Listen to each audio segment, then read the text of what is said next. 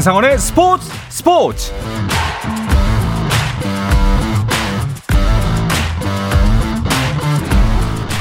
스포츠가 있는 저녁 어떠신가요? 아나운서 한상원입니다. 오늘 하루 이슈들을 살펴보는 스포츠 타임라인으로 출발합니다.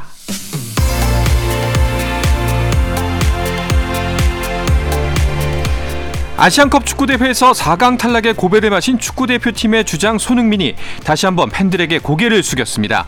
손흥민은 자신의 SNS를 통해 경기를 마치고 런던으로 돌아오는 발걸음이 무겁고 아쉬웠지만 잘 도착했다며 주장으로서 부족했고 팀을 잘 이끌지 못했던 것 같다고 전했습니다.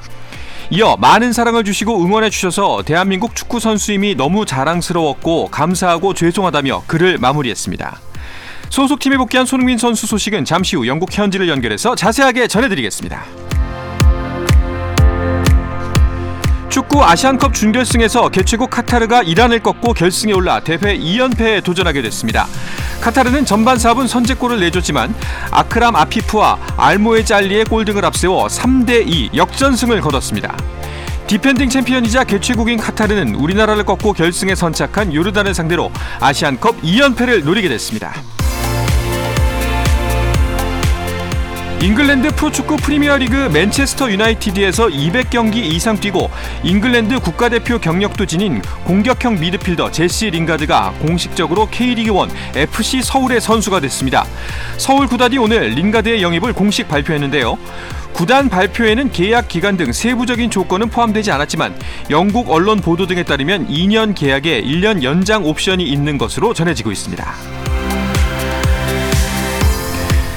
세계 수영 선수권 대회 다이빙 남자 3m 스프링보드에서 우하람이 8위에 올랐습니다. 만족할 만한 성적은 아니었지만 부상 후유증에서 벗어났다는 건 확인했다는 평가입니다. 미국 프로농구 NBA에서는 뉴올리언스가 클리퍼스의 5연승을 저지하며 4연승을 질주했습니다. 뉴올리언스가 117대 106으로 승리했는데요.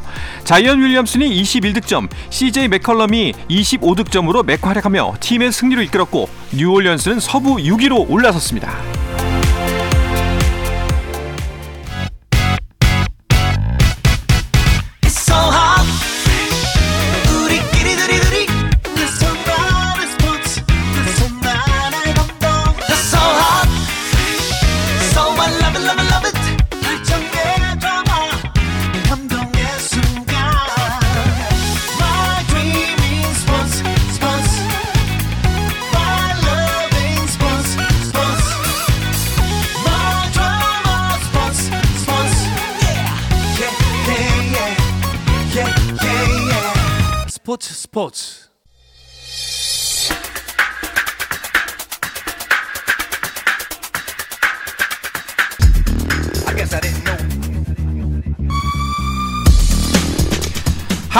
해외로 가는 이원 축구 방송 해축 통신 시작합니다. 먼저 풋볼리스트 김정용 기자와 인사 나누겠습니다. 어서 오십시오. 안녕하세요, 김정용입니다. 반갑습니다.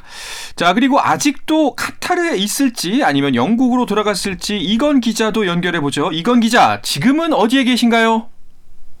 안녕하세요. 이건입니다. 저는 카타르 도하를 떠나서 영국으로 온 지 만 하루도 지나지 않았습니다. 아, 그렇군요. 런던에 있습니다. 네. 아, 이건 기자 카타르에서 현지 취재하시느라 정말 고생 많았습니다. 사실 좀 더 길게 고생했으면 좋겠다가 우리 솔직한 바람이었거든요.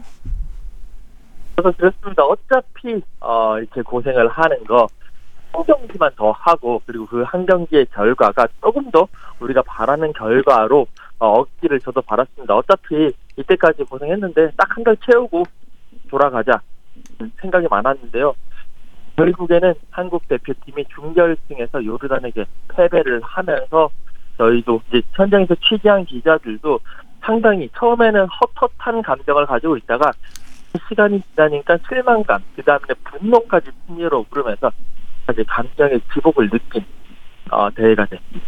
그렇습니다. 사실 기대가 큰 만큼 실망이 컸고요. 또 그 실망이 큰 만큼 지금 후폭풍이 큽니다. 네, 그렇습니다. 사실 뭐 이번에 역대 최고, 그러니까 대한민국을 넘어서 아시안컵에 나온 모든 팀 역사상 가장 화려한 라인업이다. 음. 그러면서 대한민국에 대한 기대가 굉장히 컸었죠. 그것에 비하면 4강은 좀 실망스러운 성적이 맞고요. 그리고 4강 자체라는 성적보다도 그 4강 요르단전에서 보여준 약간 나쁜 경기력, 네. 약간이 아니고 아주, 아주 나쁜 경기력 때문에 지금 후폭풍이 좀 거셉니다. 그래서 뭐 축구인, 외신, 팬 뭐 다들 경질 이야기를 많이 이야기하고 있는데 축구인들은 뭐 경질 얘기를 섣불 리 이제 입에 담기 좀 조심스러우니까 그래도 전술적 운영적인 여러 문제가 불거졌으므로 그 원인을 분명히 규명하고 해결해야 된다 이런 말들은 하고 있고요. 네. 또 외신에서도 반응이 많이 나옵니다. 음. 약간 좀 한마디로 요약하자면 거봐라 우리가 뭘 했냐 음. 뭐 이런 반응이죠. 그러니까요. 지금 김정윤 기자가 한 이야기가 이건 기자. 독일 언론도 냉소적인 반응이 나왔다면서요. 그렇습니다. 아시안컵이 끝난 이후에 독일 언론도 어, 클린스만 감독이 자기네들 그러니까 독일을 이끌고 독일 대표팀과 그리고 이제 베를린을 이끌고 있었을 때랑 똑같은 모습을 보여주고 있다. 경기력도 별로고 자기네들 이제 독일에 상주하지도 않고 독일임에도 불구하고 어, 독일에 상주하지도 않고 어, 그리고 정말 이 한국 대표팀이 선수들 완전 golden generation 황금 세대였는데 그런 황금 세대로 구- 구성된 선수들의 재능을 낭비했다. 또 이야기를 하고 있습니다. 독일, 뭐 영국, 다른 외신들도 그러고 있고 4강전이 끝나고 난 직후에 열린 기자회견에서도 아, 외신 기자 한 명이 바로 그냥 단도직입적으로 팬들이 실망했을 것에 사임할 생각이 없느냐 그런 질문을 하는 등 전체적인 분위기가 클린스만 감독에게 상당히 부정적인 분위기로 흘러가고 있습니다. 그렇습니다. 좀 험악하다면 험악할 수 있는 분위기인데 사실 4강이 나쁜 성적인가라는 질문에 대한 이 그 결과는 아닐 겁니다. 왜냐하면 우리 경기력에 대한 실망감 때문에 이런 평가가 나오는 것 같아요. 네, 그렇습니다. 사실은 감독이 잘 못해줬는데 선수들이 그 안 좋은 전술 속에서 굉장히 분전하면서 겨우 4강에 갔다. 음. 뭐 사실 이렇게도 볼 수 있거든요. 네네. 그러니까 90분을 기준으로 보면요. 한국이 이번 대회 전체 첫 경기 승리하고 이후 4경기 연속으로 무승부를 하다가 한 번 지고 떨어졌어요. 그러니까 명백하게 우하향, 명백하게 네. 떨어지고 있는 그런 흐름인 거죠. 네. 그리고 특히 4강 요르단전에서는 그동안 고갈된 체력 그리고 나쁜 전술 속에서 선수들이 좀 길을 잃은, 잃는 모습 때문에 경기력이 네. 가장 나빴는데 그러니까 전술이 나쁜 팀 중에서도 그나마 덜 나쁜 건 선수들 스스로 경기를 하면서 서- 점점 자기들끼리 맞춰가는 거잖아요. 근데 정말 최악은 경기를 하면 할수록 지시가 이상하니까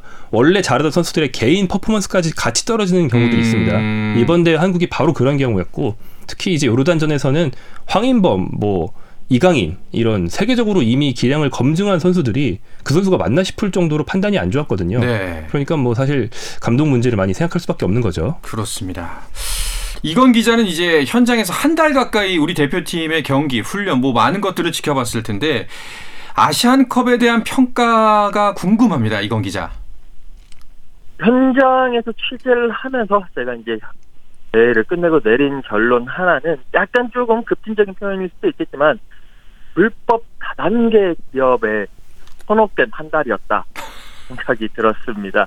아 저희가 이제 이제 이 감독의 한정된 이야기인데 저희가 한 달 가까이 취재를 하면서 클린스만 감독과 인터뷰를 한 10번 정도를 했습니다. 네. 정말 그렇게까지 이틀에 한 번꼴로 클린스만 감독을 만났는데 클린스만 감독과 이야기를 할 때는 감독의 이제 여러 가지 말이라든지 원론적인 얘기에 현혹되면서 현장 기자들끼리도 이러다가 우리 클린스만 감독에게 스며드는 거 아니냐 그러니까 소위 말해서 클며드는 거 아니냐라는 말을 할 정도로 상당히 화술이라든지 많이 탐복을 했습니다. 하지만 또 결과가 이렇게 되면서 거의 끝날 때 즈음에는 기자들끼리도 이거는 그 클린스만 감독이 다단계 기업의 가장 수장이라고 했으면 다이아몬드 등급의 그런 사람인 것 같다. 네, 그러면서 상당히 실망감을 금치 못했던 한 달이었던 것 같습니다. 네, 뭐 표현이 재밌습니다. 예, 근데 그러니까요. 현호까지 이야기가 나왔다는 거는 사실상 뭐 제가 정리를 좀 하자면 클린스만 감독이 어떻게 보면 전략과 전술에 대한 대안보다는 본인의 인터뷰 스킬 그리고 이제 화법으로 좀 이 문제들을 덮고 무마하려고 했던 거 아닌가라는 느낌을 받았다 현장에서 기자들이 이런 정도로 정리를 하면 될 것 같습니다. 김정윤 기자는 이번 아시안컵 어떻게 보셨어요? 어, 저는 이제 한국 대표팀에 대해서는 이건 네. 기자가 정말 이제 강하게 얘기해 주셨으니까 저는 이제 대회 전체를 얘기하자면 한국이 좀 느슨하게 준비해서는 앞으로 아시안컵 우승 영영 못할 수도 있다라는 생각이 음. 들었습니다. 이게 왜냐하면 그동안 우리의 라이벌로 꼽았던 이란, 일본, 사우디 뭐 이런 나라들이 아니고 중동 전체가 강해지고 있어요. 어, 지난번 대회 아랍에미리트에서 열렸는데 카타르가 우승했고요. 이번 대회 카타르에서 열리는데 카타르 요르단이 결승에 올라갔습니다. 그렇죠. 다 중동 팀이거든요. 근데 구체적으로 말하면 이슬람권 중에서도 사우디랑 비슷한 그 수니파 쪽이 중동이고 이들은 북아프리카랑 같은 문화권으로 엮입니다. 음. 그 우리는 다른 대륙이니까 별개로 생각하지만 사실 아랍권이거든요. 네네. 근데 아랍권이 월드컵에서 잘하잖아요. 지난 카타르 월드컵 때 모로코가 상승세를 탔는데 모로코 축구의 저력이 요르단으로 옮겨왔어요. 어, 그러니까 북아프리카와 중동 축구의 상승세가 같이 일고 있거든요. 네네. 이거를 가만 내버려 어, 우리가 어떻게 할 수 없지만 네. 좌시하고 있고 우리 스스로 저력을 더 키우지 않으면 중동에서 열리는 대회는 중동 모든 팀들이 다 홈입니다. 아, 그래서 한국이 중동 대회에서 정말 힘을 못 쓸 가능성이 점점 높아진다. 그러므로 굉장히 엄중하게 생각하고 아시안컵을 준비하지 않으면 앞으로 우승은 더욱더 힘들어진다는 걸 느꼈습니다. 네. 확실히 전반적인 축구의 상향 평준화가 이루어지고 있다라는 것을 절감한 아시안컵이 아니었나 생각됩니다. 굉장히 아쉽고 실망스럽고 여러 가지 복합적인 감정이 들지만 그래도 경기를 쭉 지켜보면서 참 가슴 한 켠이 뭐 뻐근했다고 해야 할까요? 우리 선수들이 그 와중에 너무너무 120분 동안 열심히 뛰는 모습은 감동적이었어요. 네, 그렇습니다. 어, 두 번의 연장전이 있었습니다. 그래서 심지어 한국 선수들이 얼마나 많이 뛰었냐면 제일 많이 뛴 손흥민, 이강인, 하, 어, 설령우 이 세 명은요. 지금 카타르가 결승 갔잖아요. 네. 카타르가 뛰는 결승전이 90분 안에 끝난다면 카타르 선수 중에 손흥민, 이강인보다 많이 뛴 선수가 한 명도 없어요. 결승전을 뛰어도요. 네, 뛰어도 한국이 한 경기. 덜 했는데도 그 정도로 많이 뛰었거든요. 이렇기 때문에 이 선수들이 마지막에 이제 다리가 안 움직일 정도로 힘든데도 열심히 최선을 다하는 모습을 보면서 비록 경기력은 나쁘지만 좀 돌을 던지기 힘들었던 거죠. 네. 자, 그러니까 이제 우리 해충통신에서도 MVP를 선정하면서 선수들의 노고 한번 치하해 보면 어떨까 싶습니다. 뭐 이건 기자는 그 손흥민 선수 전담 마크맨이니까 답이 뻔할 것 같기도 한데요. 그래도 한번 여쭤볼게요. 이건 기자의 이번 아시안컵 MVP는 누군가요? 아, 답이 뻔하게도 손흥민 선수를 뽑을 수밖에 없습니다. 네. 주장으로서 선수들을 너무 잘 이끌었고요. 그리고 이제 매 경기, 그러니까 경기 앞서서 경기 후에도 팀보다는 선수들을 더 걱정하고 후배 선수들을 이렇게 챙겨주는 모습을 어, 많이 보였습니다. 한 이제 말레이시아전 끝나고 난 이후에는 선수들을 흔들지 말아달라라는 그런 어, 대국민 메시지도 얘기하기도 했고요. 패배 후에는 선수가 선수들을 질책하지 말고 제가 부족했기 때문에 저를 질책해달라라는 가슴 찡한 인터뷰도 했습니다. 아, 선- 선수가 어, 있었기 때문에 그래도 4강까지 이끄는 모습에 큰 감명을 받았습니다. 네. 알겠습니다. 이건 기자의 MVP는 손흥민, 우리의 주장 캡틴 손흥민이었고요. 김정용 기자는 MVP 누굴 꼽고 싶으세요? 아, 전 그러면 MVP에 이어서 네. 약간 좀 기량 발전상 기량 혹은 발전상. 영 플레이어에 해당하는 걸로 설령우 선수를 음... 꼽아보겠습니다. 이번 대회에서 기대 이상 네. 그리고 앞으로 대표팀의 밝은 미래에 조금 더 기여할 수 있는 그러니까 오. 기대 이상을 보여준 선수라면 단연 설령우겠고요. 그렇군요. 네, 앞으로 좀 많이 기대되는 선수입니다. 알겠습니다. 자, 우리 선수들 다시 한번 수고했다는 이야기 전하고 싶고요. 자, 아시안컵 이제 최종 결승전만을 남겨두고 있는데요. 두 주인공이 모두 가려졌습니다. 역시나 이변이라고 말할 수가 있겠죠. 우승 후보 또 한 팀 이란을 꺾고 카타르가 올라왔어요. 네, 카타르가 굉장히 극적인 경기 끝에 뭐 자기 공격수 아피프 선수가 멋진 골들을 넣으면서 이제 결승에 올랐습니다. 이란을 꺾었고요.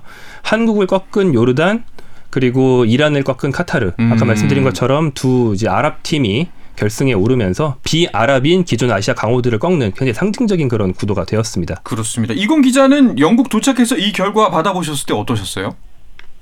어, 저는 런던 히드로 공항에 딱 착륙을 해가지고 핸드폰을 켜서 바로 궁금해서 딱 봤는데 뭔가 잘못된 줄 알았습니다. 그러니까 어. 카타르가 3대 2로 이겼는데 이제 세 골이고 카타르가 두 골이 아니냐 할 정도로 음. 상당히 놀랐고요. 그만큼 이란이 이번 대회에서 정말 탄탄한 경기력, 가장 좋은 경기력을 보여줬기 때문에 아, 상당히 큰 이변이다라고 말씀을 드릴 수 있고 2007년도부터 2019년도까지 토너먼트에서 한국을 이기며 우승을 한다라는 그런 좀 징크스 아닌 징크스가 있거든요. 뭐 이라크, 일본, 카타르까지. 아 카타르가 과연 한국을 꺾은 요르단을 누르면서 그 징크스를 타파할 수 있을지도 상당히 좀 궁금해지는 상황입니다. 네. 자, 이번 아시안컵 뭐 한국, 일본, 호주, 이란 전통적인 우승 후보 다 떨어지고 요르단 대 카타르의 결승전입니다. 네, 이런 네. 구도가 굉장히 오랜만이고요. 말씀드린 것처럼 아랍권의 강세가 이제 확인되는 그런 대목이고 둘 중에 누가 우승하든 이제 아랍의 축제가 되는 셈이라서 네. 사실은 4강전 전부터 이 두 나라 매체들이 서로 다른 나라에 가서 인터뷰하면서 음. 우리 이란, 한국 꺾고 결승에서 만나자 막 이랬었어요. 네. 네, 그런 상황이었고 누가 둘이 상당히 그 성격이 다른데 카타르는 우리가 흔히 생각하는 중동 이미지 그 축구협회가 돈 많이 써서 네. 뭐 유럽의 명장 데려오고 뭐 이렇게 해서 여기까지 온 팀이고요. 뭐 모로코에서 모로코의 축구 전략을 좀 이어받은 요르단 좀 다릅니다. 모로코 감독을 데려와서 북아프리카 스타일, 음. 뭐 모로코는 알제리 스타일을 좀 가져왔고요. 그리고 특이하게 요르단은 유럽 진출을 의, 도하고 유럽에서 도전해보는 선수들이 있어요. 네. 그래서 좀 약간 중동 같지 않은 분위기가 음. 있는 팀입니다. 그래서 이 두 팀이 같은 중동이지만 컬러가 다르다는 점이 또 결승전 좀 재미 포인트가 되겠습니다. 알겠습니다. 뭐 가족들과 함께 한국의 결승전을 보고자 하는 계획은 무산이 됐습니다만 그래도 정말 축구 매니아들만 보시겠네요. 그러니까요. 네. 그래도 뭐 아시안컵 관심 있는 분들은 요르단 대 카타르의 결승전 보시고 다음번 아시안컵을 기대해 보도록 하죠. 자, 두 분과 아시안컵 이야기는 이쯤에서 마무리를 하고요. 이제 소속 팀으로 복귀해서 다시 시즌을 치르게 되는 유럽파들 이야기로 넘어가 보겠습니다. 그 전에 잠시 쉬었다가 돌아오겠습니다.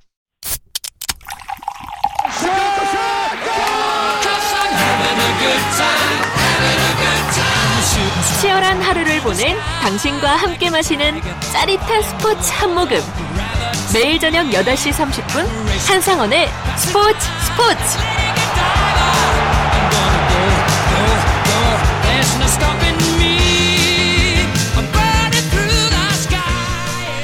한국과 영국으로 가는 이원 축구 방송 해축통신 듣고 계십니다. 스튜디오에 저와 함께 있는 풋볼리스트 김정용 기자 그리고 영국에 있는 이건 축구 전문 기자와 함께하고 있습니다. 아무래도 그 해외에서 직접 연결을 하다 보니까 전화 연결 상태가 가끔 좋지 못한데요. 청취자 여러분들의 양해 말씀 구하도록 하겠습니다. 이건 기자, 이제 프리미어리그 모드로 전환하셔야죠. 그렇습니다. 아시안컵 출장을 다녀오니 벌써 프리미어 리그도 각 팀당 23경기 정도를 치른 상황이 됐습니다. 한 달 정도에 프리미어 리그는 두세 경기 그리고 또 FA컵까지 경기들이 치러져 있었는데요. 이 경기를 빨리 따라 붙어서 아, 또 열심히 취재를 하고 또 많은 팬분들께 또 소식을 전해드리도록 하겠습니다. 네.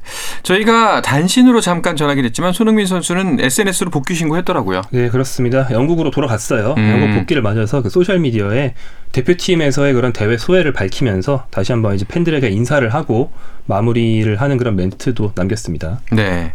이건 기자, 그 손흥민 선수를 애타갈 기다렸을 것 같은데 토트넘 팬들의 반응은 어떤가요? 캡틴 잘 돌아왔다라는 아, 뭐 그런 반응입니다. 일단 우승을 하지 못한 것에 대해서는 상당히 좀 위로도 하고 음. 어, 특히나 이제 힘내라 그 대신에 토트넘과 함께 우승을 하자라는 토트넘 팬들 말- 물론 이제 우승 가능성이 얼마나 높을지는 모르겠지만 그런 토트넘 팬들 특유의 낙천적인 그런 메시지들이 선수가 이제 SNS에 복귀 신고한 거에 많이 달리고 있고요. 전체적으로 이 토트넘을 취재하고 있는 현지 기자들에서도 이제 저에게 메시지가 와가지고 고생했다 그러면서 바로 손흥민 선수 근데 이번 주말에 뛸 수 있는 거니 그런 질문들이 많이 오는 걸 봐서 음. 그만큼 토트넘이 손흥민 선수의 복귀를 너무나도 많이 기다렸다라는 것을 알 수가 있었습니다. 그렇군요. 야, 이번 주말에 바로 뛸 수가 있을까요? 체력 회복이 가장 큰 급선무가 아닐까 싶은데요. 네, 그렇죠. 아까 말씀드린 것처럼 아시안컵에서 전 경기 선발 출장했고 그 중에 두 경기는 연장전까지 갔습니다. 체력적으로 과부가 걸려 있는 게 확실하고요. 그리고 이제 울산의 홍명보 감독이 또 한 얘기가 있는데 차라리 한 경기를 더 뛰었더라도 우승을 했으면 음. 좀 심리적으로 그래도 아. 예, 만족을 가지고 돌아왔을 텐데 네. 지금 이 상황은 힘도 들고 심적 타격까지 있어서 몸과 그렇죠, 마음이 그렇죠. 모두 지쳤다. 그래서 심신의 회복이 둘 다 필요한 좀 더 이제 이중고인 상황이 되겠습니다. 음. 뭐 이런 상황들로 봤을 때 이건 기자 아무래도 곧바로 경기에 투입되진 힘들지 않을까 싶은데요. 어떤 예상들이 나오고 있나요? 어, 일단 이곳 시간으로 11이고 이곳 시간이 11일인데요. 이 경기 브라이튼과의 홈 경기에 아무래도 선발로는 뛰기 힘들지 않겠느냐. 계속 많이 뛰었기 때문에 현재 언론들도 일단 경기에 나오겠지만 아마 교체 출전 정도로 할 가능성이 높다라고 생각을 하고 있고요. 분명히 이제 내일 이곳 시간으로 내일 엔지 포스테코글루 감독이 기자회견을 하거든요. 여기에서 이 질문이 나올 건데 포스테코글루 감독은 상태를 체크해보고 이제 결정을 하겠다라는 원론적인 대화를 원론적인 대답을 할 가능성이 높긴 하지만 또 전체적인 흐름으로 봤을 때는 시간의 휴식이 좀 부여되지 않을까라는 생각을 하고 있습니다. 네. 뭐 사실은 길게 본다면은 어 출전을 안 시키고 좀 더 충분한 휴식을 시키는 게 맞을 텐데 그 빨리 출전을 원하는 거 보면 그만큼 토트넘 상황이 급한 거겠죠. 그렇습니다. 지금 토트넘이 프리미어리그 5위를 달리고 있습니다. 에스턴 빌라가 4위인데요.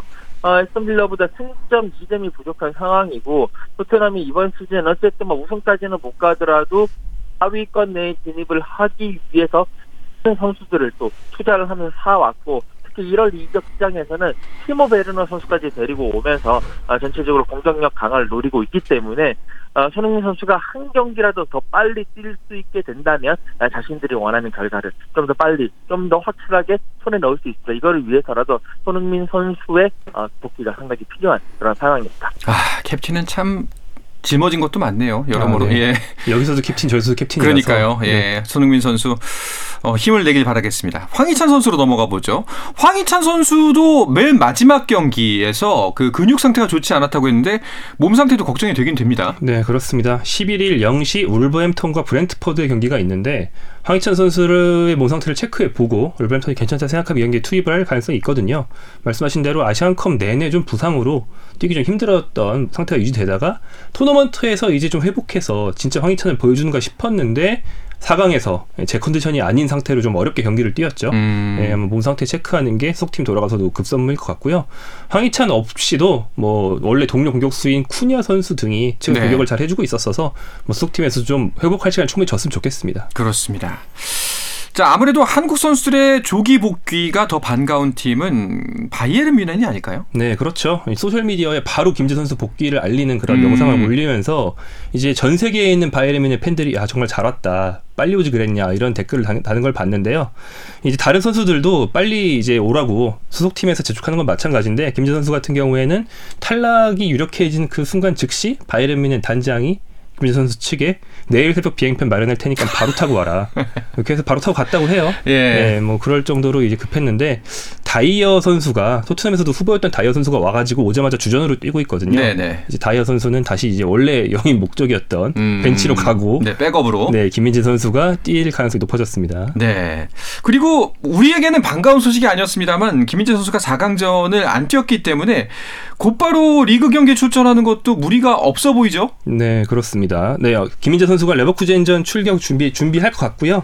그러니까 이 얘기는 레버쿠젠과의 경기가 얼마나 중요한지도 또 내포하고 음. 있는데 현재 레버쿠젠이 분데스리가 1위, 그리고 승점 2점 차로 바이에른 뮌헨이 2위입니다. 이번 경기에 바이에른 뮌헨이 이겨야 우승 가능성이 좀 생기고 지면 뭐 사실상 굉장히 멀어집니다. 어. 정말 중요한 판이기 때문에 네. 투엘 감독 입장에서는 김재 선수가 간절히 필요할 겁니다. 그렇죠. 최상의 전력으로 임해야 되는 경기일 것 같습니다. 자, 이강인 선수 이야기로 넘어가 보죠. 이건 기자, 이강인 선수 일정은 어떻게 되나요? 이강인 선수도 이제 4강전이 끝나고 그 다음 날, 그 현지 시간은 그 다음 날 새벽에 프랑스 파리로 넘어갔습니다. 이강인 선수가 뛰는 생제르맹은 11일에 홈에서 릴을 이제 홈으로 불러드립니다. 아마도 그 경기에 이강인 선수도 할 가능성이 상당히 높아 보이고요. 어, PSG 입장에서 이강인 선수의 이 복귀가 상당히 천군 만마를 얻는 그런 효과를 보일 수 있을 것으로 보입니다. 네. 파리 생제르맹 같은 경우에는 프랑스컵 경기도 오늘 치렀던데요. 네, 뭐 프랑스컵 불어로는 이제 Coupe de France 네. 경기를 치렀는데 3대 1로 스타드 브레스트를 꺾었습니다. 이 브레스트는 리그 앙에서 3위에 있기 때문에 사실 만만한 팀은 아닌데 오. 그래도 리그 앙 절대 최강인 파리 생제르맹 입장에서 어렵진 않았고요. 네. 음바페 또 곤살로 하무스 이런 공격진들이 제 기량을 보여줬습니다. 그렇군요. 뭐 여담입니다만 음바페 레알 마드리드 이적설은 어떻게 진행되고 있나요? 뭐 그거는 아마 이번 시즌 끝날 때까지 계속 나올 것 같고요. 어. 네. 어느 순간 뭐 남든지 가든지가 확정이 될 텐데 네. 최근 그 유럽 현지 분위기 보면 그래도 가는 쪽으로 좀 더 기울고 있는 것 같습니다. 그렇군요. 알겠습니다. 자, 김민재, 손흥민, 황희찬, 이강인 선수의 복귀 일정 알아봤고요. 다른 유럽파들 복귀 일정은 어떻게 되나요? 네, 일단 분데스리가에서는 이제 돌아간 두 선수가 바로 맞대결을 가질 가능성이 있습니다. 정우영 선수가 있는 슈투트가르트, 이재성 선수가 있는 마인츠 05가 이제 맞대결을 갖게 됩니다. 또 이제 이강인 선수는 당장 다가오는 리그 경기도 있지만 어, 조금 더 일주일 뒤 정도 뒤에는 레알 소시에다드 스페인 팀과 챔피언스 리그 경기를 해요. 네. 근데 소시에다드에는 이강인 선수의 절친이자 라이벌로 알려져 있는 일본의 구보 다케후사가 있거든요. 네. 아시안컵에서 무산된 한일전. 그러게요. 거기서라도 할 것 같습니다. 알겠습니다. 아, 그리고 이번 최근에 들려온 축구계 가장 충격적인 소식은 대한민국 축구팀 소식이지만 그것과 더불어서 또 하나의 충격적인 소식이 있었습니다. 맨유 출신 공격수 링가드가 K리그로 왔습니다. 이건 기자. 이게 어떻게 된 일입니까?